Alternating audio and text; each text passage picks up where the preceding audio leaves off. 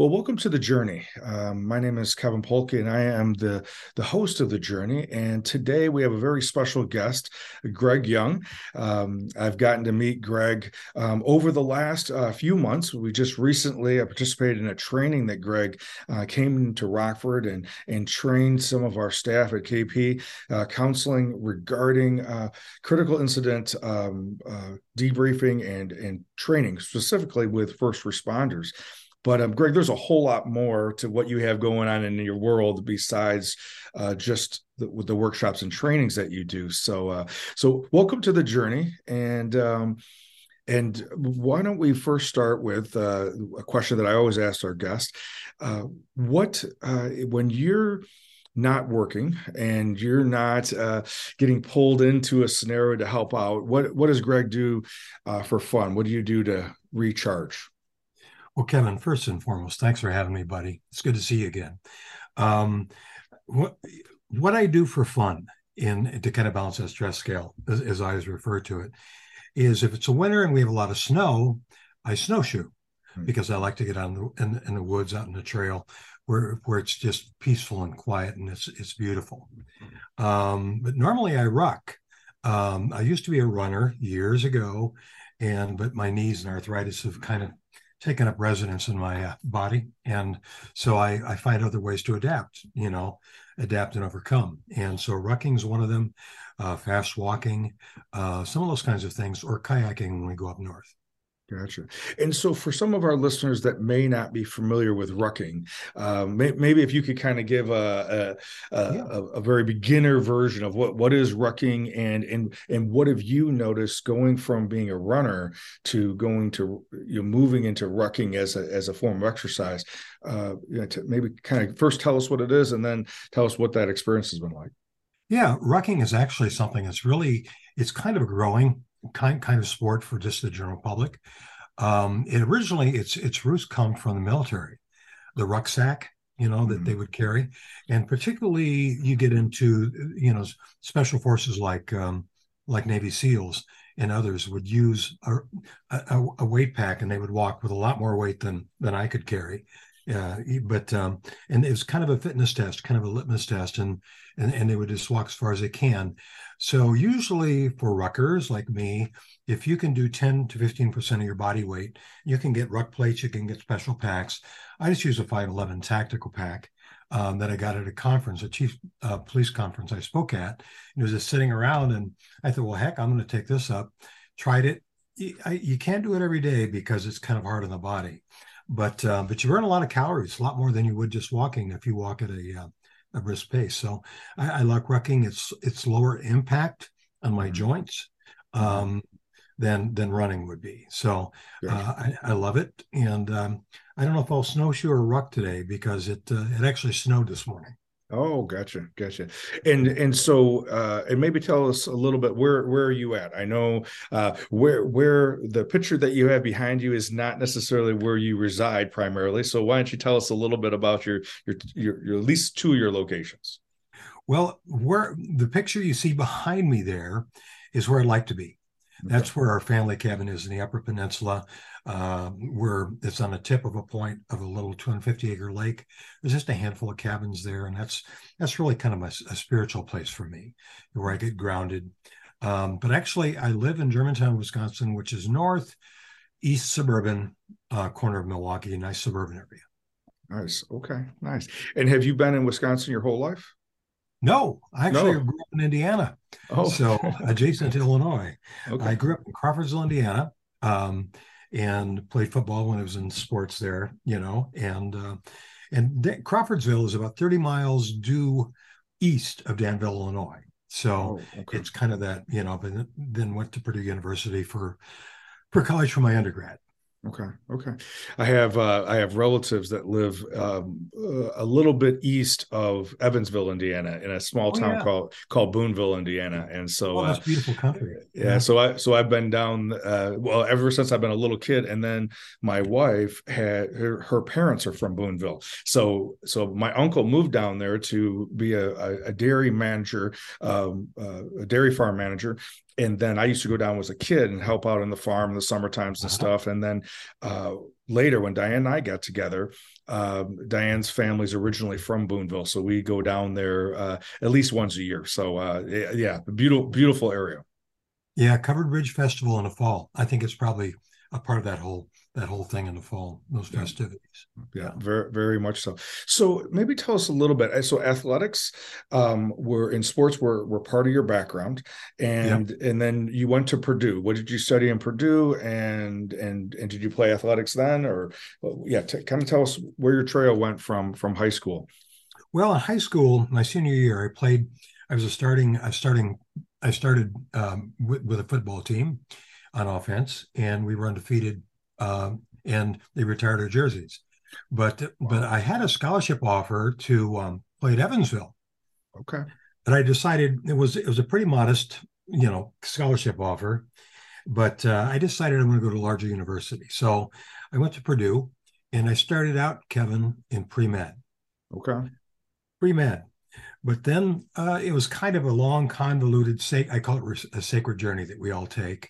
Ended up in sociology, cultural anthropology.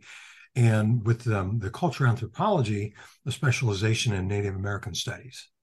Oh, really? Okay. Yep. Interesting. I don't know if we had that conversation. But No, we didn't. And but that's definitely a background interest of myself as well. So I know. So continue. So is that what you majored in? Actually, sociology, yeah. Sociology was my major, and cultural anthropology was my minor.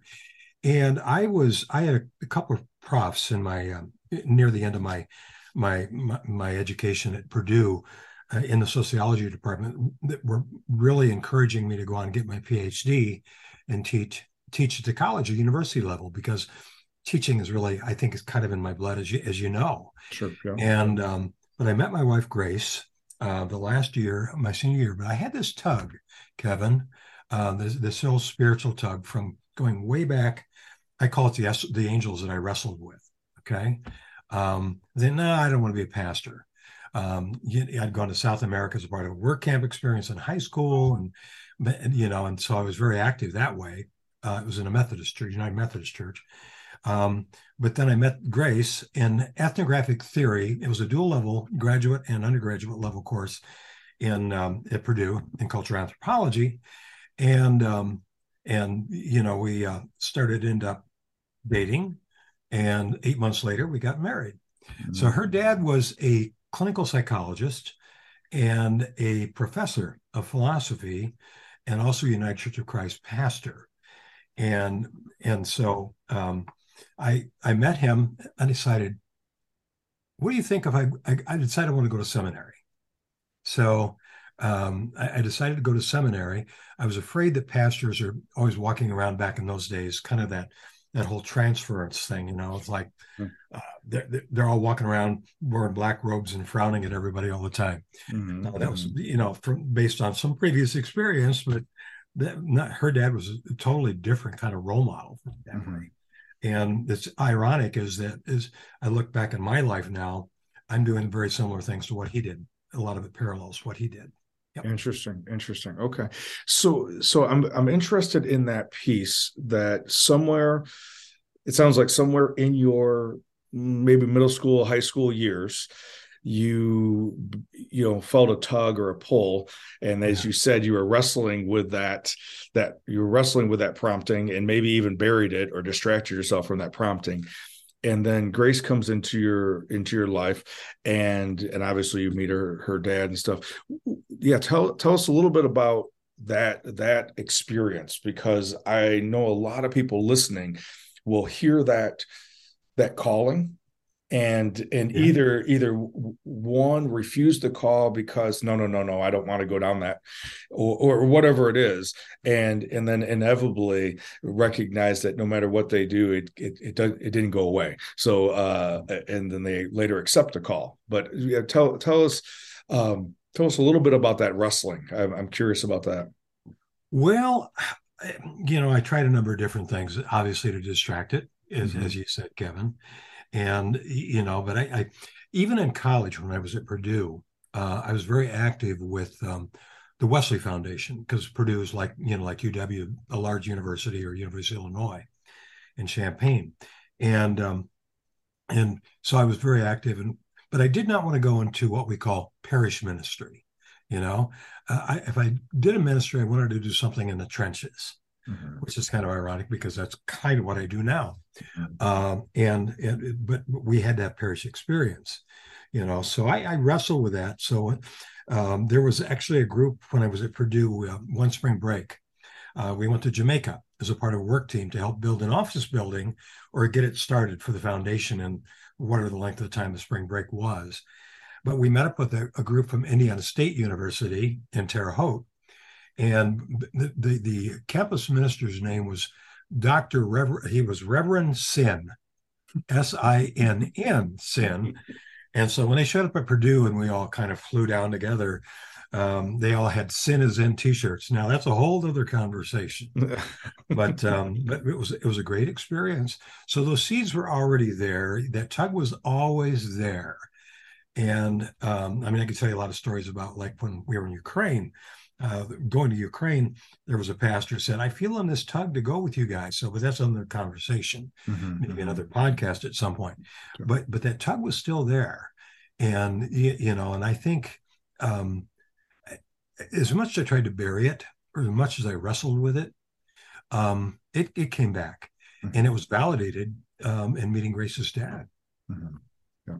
You know, I was just having this conversation with some of my staff the other day, actually in my Milwaukee offices, and we were talking about it was an exercise that we did during our supervision, and we were talking about what drew us into the field, and I mean the counseling field. And as I shared about my experience, there was numerous times where I would say, nope, I don't want to work with children. I don't want to work with youth. And then there was the door that I was to walk through. And so I did. And I don't want to work in the school. You know, there was these numerous things that I would say on a Monday that I wasn't going to do. And then within a couple of days, that was the door that was that I was to walk through.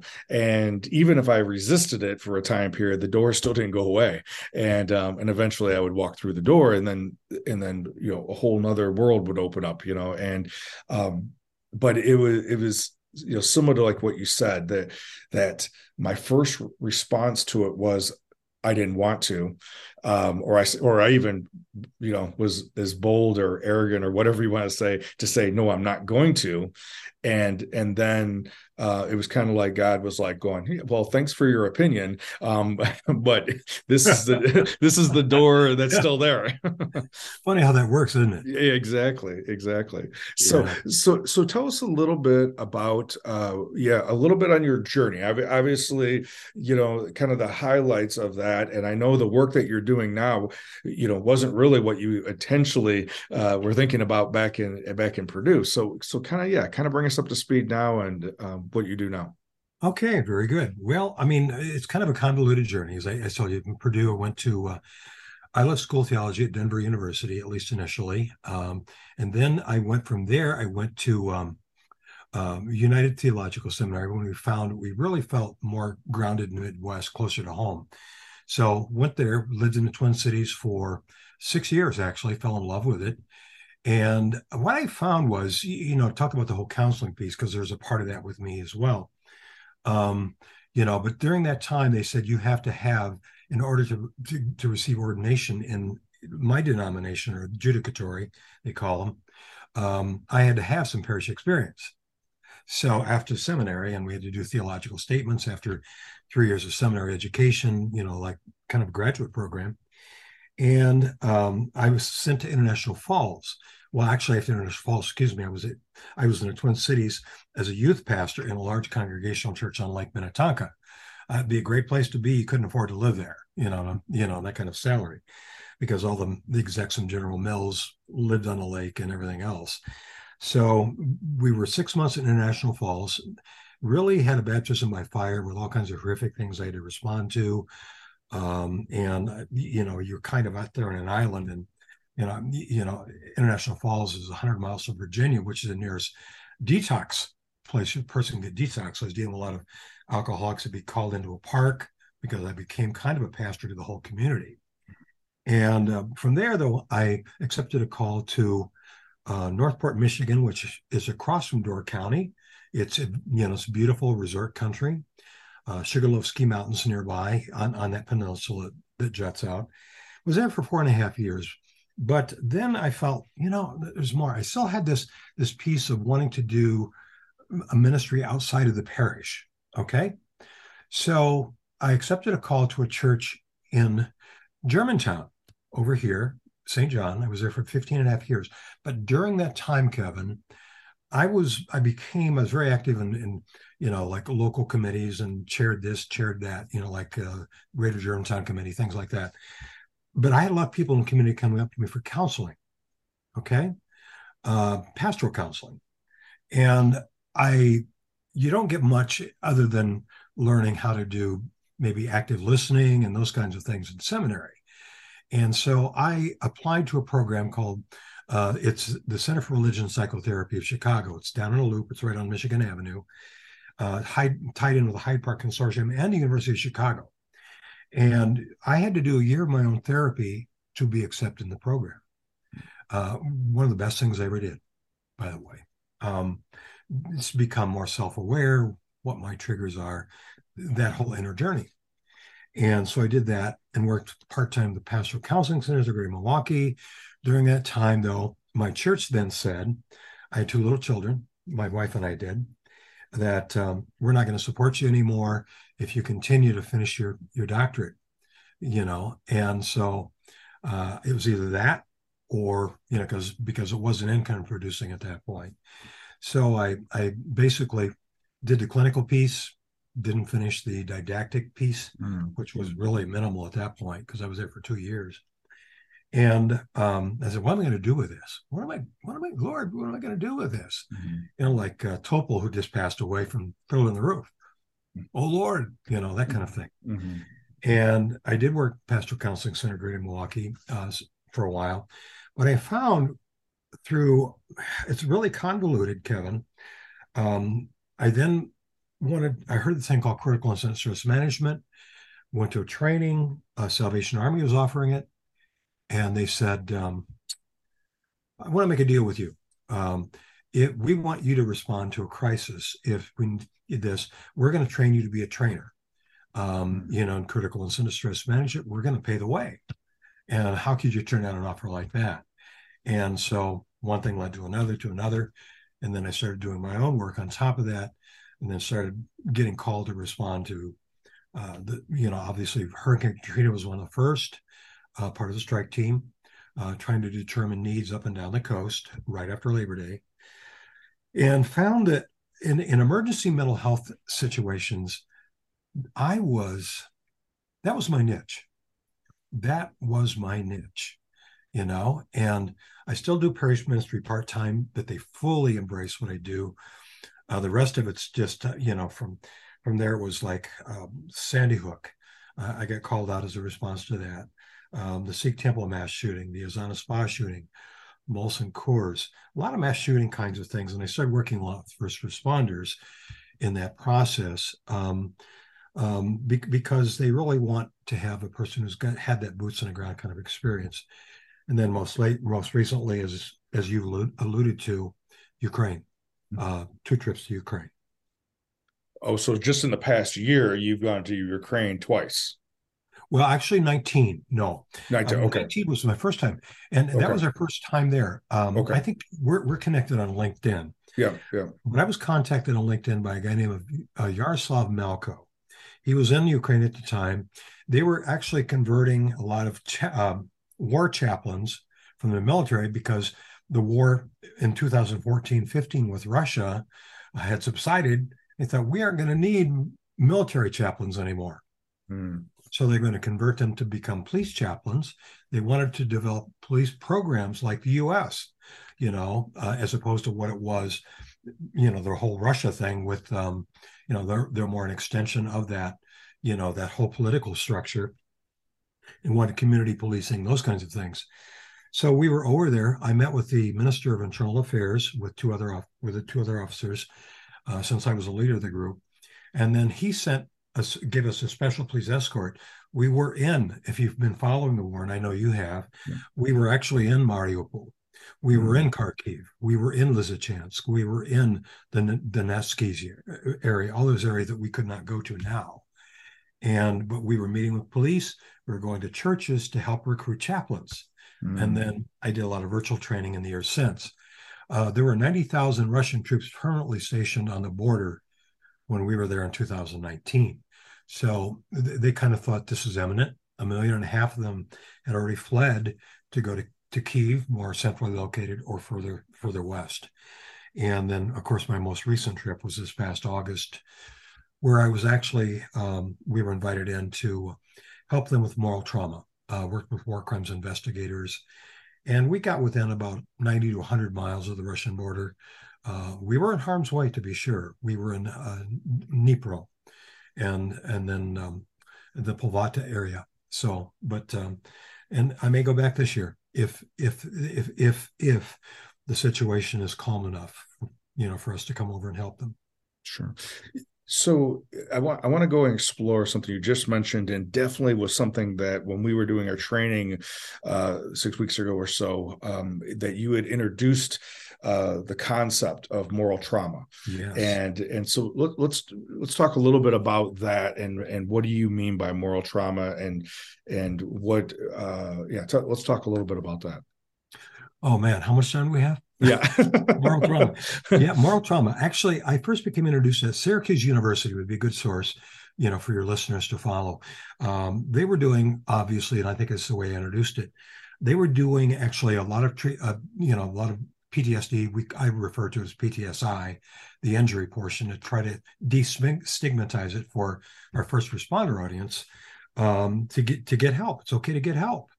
And came a lot of vets coming over with PTSD/I, and they found that they could treat them with all the modalities of treatment, you know, that you're very familiar with and utilize, you know, for people with PTSD/I. But they would go home and existentially they would find that there's still something wrong. For instance, if they had to say shoot a kid who had a bomb vest on, came into a military camp, and they had no choice but to use lethal force, because the kid was going to kill and blow up the camp, when all their options were eliminated, it's a horrible feeling. I've just killed a kid. And they'd look in a mirror and they think, I'm an evil person. I'm a horrible human being. I don't deserve to live. But there's another side, another face to moral trauma. It has many faces. The face that I was dealing with in Ukraine was these war crimes investigators were uncovering these mass graves. They were hearing the stories and looking at the pictures, or seeing eyewitnesses and talking to people vicariously traumatized in Bucha and some of those areas where women and children were indiscriminately shot on the street. Citizens were shot. And how could another human being do this to other human beings? Even vicariously, we can be morally traumatized just by that, because our unconscious does not recognize whether that actual experience, at least in the book I'm reading right now, talking about it's called The Unexpected Gift of Trauma, gets into that. Whether it's realized or whether it's imagined, it still has an impact on us. So it's very interesting. So so we did a lot of work with them, and they would like me to come back. Another way of looking at it too is from a spiritual perspective, is a soul wound. It's a wound deep, very deep in our soul. Those things that, how could other human beings do that? We turn on the news or listen, or that we experience, or that unfortunately those wounds that we carry, where we've been wounded. So that's moral trauma. So let me, what came to mind, and we may have talked about this before, but tell me if this is in the same kind of direction. I was running a group at one point, or still running a group right now, and it's a homicide support group. And I've been doing it for almost 15 years now. And these are all individuals, families, and family members who have lost a loved one. It could be friends too, but primarily it's family members who've lost a loved one to homicide. And unfortunately, there's a high rate of homicide in the Rockford area. And one particular time, there was a family that was there, and just the short version of it, one of the parents was extremely upset after coming for many meetings, finally spoke up, and he talked about that this was not supposed to happen to his offspring. This was not to happen because they had followed all the rules. They had gone to church. They had gone to Sunday school. They had done everything that they were supposed to do, and this was not supposed to happen. Now, I think everyone there recognized that they weren't suggesting that someone else in the room did deserve it to happen. But I think it was this dilemma that they believed that they had done everything they could to safeguard their family and offspring, and still this horrible incident had happened anyways. But it was all tied to a religious belief that if we do blank, blank, and blank, then the outcome will be this. Does that fall into the same kind of broad category as moral trauma, or is that something a little bit different? I think it would. I think it would. The thing of it is, I listen to you. I mean, if you live life long enough doing what you do and what I do, you'll hear that. And people were saying that coming out of the pit at 9/11 and into that big tent they called the Taj Mahal outside, when they were trying to do recovery work, essentially. Why? It's the why question. I mean, and that really taps into my theological belief, I think, Kevin, a little bit, if you want to get into that. I believe we do have free will, that we wouldn't learn and grow if we did not have that, if we were just puppets, marionettes, on a string. That means that bad things can happen. That doesn't mean that God doesn't love us, that God doesn't care for us. But it's like the Rabbi Kushner's book, Why Do Bad Things Happen to Good People? Mm-hmm. He kind of wrestled with that too, it's like, but they do happen, that's just what life is. And it isn't so much that they happen as what we do with them, I think, we've all had bad things happen and we say, why? Or we become bitter, and that's okay. We have to hold that feeling. And, when I would hear something like that, I don't know if I think I would probably be almost like phony or cardboard to them if I felt I needed to explain it away, and saying I really don't have a good answer for that, except to say that, there is bad evil in the world, and this gets in that whole light and darkness thing too, in a way for me. It's like the book I'm working on right now, hate can throw everything it has at us. But if you look through a different set of lenses, we have to deal with the grief. We have to deal with that. Love always has the final word. Love always resurrects. It's kind of like Ezekiel on that battlefield. I use that example, where he's taken out to this battlefield and, this vision, this ancient battlefield, and all of this loss. It's a scene of desperation and despair, utter total loss for as far as the eye can see. And he asks the question, shall these bones live? And of course, the Lord says, essentially, these bones will rise again. And hence the African-American spiritual, them bones are going to rise again.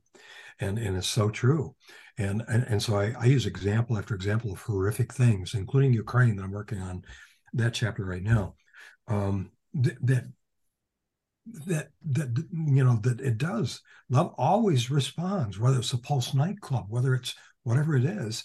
I'm not trying to sweep under the rug the pain, that journey, that work we have to do. But if we look also through another set of lenses, we'll see that love always has the final word. I saw it with 9/11. Mm-hmm. And we've talked about this numerous times on here of Viktor Frankl's work. Admiral Stockdale's work in the Vietnam prisoner of war camp, this idea that having a belief, having a faith that there is a bigger point to all this, and this is something for me to grow and learn through, but that doesn't take away the horrific aspect of what I'm currently in, right? And Well, post-traumatic growth, the book I'm reading right now says that post-traumatic growth does not spring out of resilience, which is kind of interesting. It comes out of embracing the trauma and working through that, and getting to a point of, as we talked about when I was there for the training, to a point actually where we're actually stronger in a lot of ways. What do we learn by dealing from that?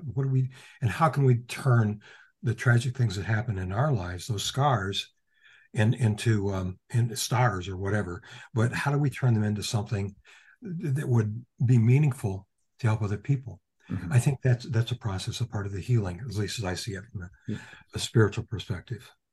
Well, and when I do some training, resilience trainings for schools, I challenge them that resilience isn't about getting over something, or having someone rescue you so you can just get back on your feet again. It's about going through something so that you can do what you just said, is that you can actually learn from it. And that is, I know for me, extremely challenging, because the temptation is I just want to go away. I just want to get back to normal. I just want it, the whatever to succumb. And that could be if I'm working out, or if that could be going through some type of, some type of experience. And when I can ground myself and say that, yes, I do believe there will be something that I can learn and grow and develop from this, so that I can then share with others. If I can remind myself that I don't have to make the story worse than it already is. Go ahead. Well, the thing I was going to simply say is that we could talk about this forever, couldn't we? Yep. It's. But when I train, I'm always sharing my stories, as I know you are. Mm-hmm. I'm sharing my stories, some of which have happened to me, and others of which I've been called into, that I've experienced in a different way. And I want to honor victims by what I learn, what I integrate, that I can then transform to help others, in a way that's healing me, in a way that's helping, hopefully, that I'm offering training to as well. Well, and just speaking of and the individuals at KP, the therapists at KP that we worked with a couple of weeks ago or a month ago, they all said hi, and now and so three of them have, but now we've been called into incidences that have happened in the Rockford area, as well as Mark had to assist someone while he was on vacation down in Florida, and so he didn't tell me that that just happened yesterday. So, okay. But to your point, that the training that you provided for us gave Pat and gave Mark, gave Ashley a format in which they then, when they got called to work with the fire department, when they got called to work with another incident, that they were able to, not just have that, they would have that format, but then they could then just be present, which is something that they've been doing in therapy for a long time. Now it's just a different structure, a different format as we're doing the debrief or the processing. Matter of fact, Pat actually contacted me a couple of days ago, okay, talking about that and saying and thanking me. That's why we do what we do, right? Yeah, absolutely. That's what keeps us going.